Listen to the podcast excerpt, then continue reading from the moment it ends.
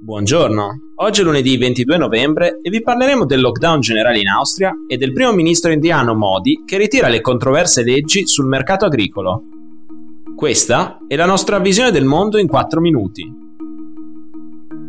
Nonostante mesi di impegno, non siamo riusciti a convincere abbastanza persone a farsi vaccinare e non vogliamo una quinta ondata. Con queste parole il cancelliere austriaco Alexander Schallenberg ha annunciato in una conferenza stampa che da oggi l'Austria tornerà in lockdown. La chiusura durerà per un minimo di 10 giorni, ma potrà essere estesa fino a 20. Per le persone che pur potendo hanno deciso di non vaccinarsi, potrebbe durare di più. Da oggi, quindi, nel paese sarà possibile uscire di casa solo per motivi di lavoro, per visite mediche, per fare la spesa, per andare in farmacia o per fare esercizio fisico. Tranne in casi eccezionali, le scuole riprenderanno la didattica a distanza.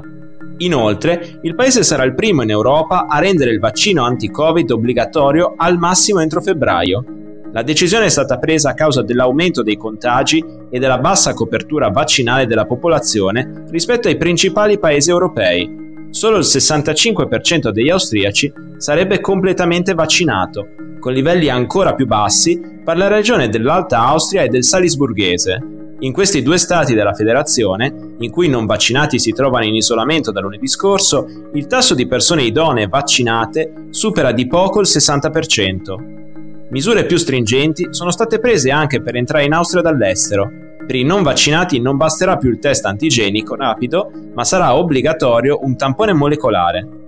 Durante la conferenza stampa, il cancelliere Schallenberg non ha risparmiato una stoccata ai partiti che da mesi soffiano sul vento dello scetticismo verso i vaccini e le misure sanitarie di contenimento. Anche se non ha fatto nomi, è chiara la critica al partito di estrema destra Partito della Libertà, che proprio in Alta Austria ha la sua roccaforte elettorale. Dopo un anno di proteste, il primo ministro indiano Narendra Modi ha deciso di revocare 3 leggi sulla liberalizzazione del commercio agricolo approvate dal suo governo nel settembre del 2020. Dall'autunno dell'anno scorso, la prova di forza del Bharatiya Janata Party ha scatenato la rabbia di circa 650 milioni di agricoltori del paese, che da allora organizzano manifestazioni in tutta l'India. In particolare, in decine di migliaia si sono accampati in diverse zone della capitale Nuova Delhi e nei suoi sobborghi, formando presidi di protesta permanenti. In un paese ancora fortemente agricolo, le riforme volute da Modi sono state accolte come una minaccia alla stessa sopravvivenza di milioni di piccoli e medi agricoltori. Le leggi approvate senza alcuna consultazione con le organizzazioni degli agricoltori avrebbero liberalizzato la vendita dei prodotti agricoli con un'apertura verso un mercato unico. In questo modo contadini e commercianti avrebbero potuto vendere e acquistare senza vincoli di prezzo, bypassando i mercati regolamentati dallo Stato per rivolgersi direttamente ai soggetti privati. Chi si oppone a queste misure sostiene che la nuova normativa farebbe finire sul lastrico milioni di contadini, lasciando campo libero alle grandi corporazioni per stabilire i prezzi dei prodotti. Così lo scontro tra il suo governo e i contadini è diventata quella che molti osservatori definiscono come la più grave crisi affrontata da Modi da quando è primo ministro. Già a inizio 2021 l'entrata in vigore delle leggi era stata congelata per avviare delle trattative.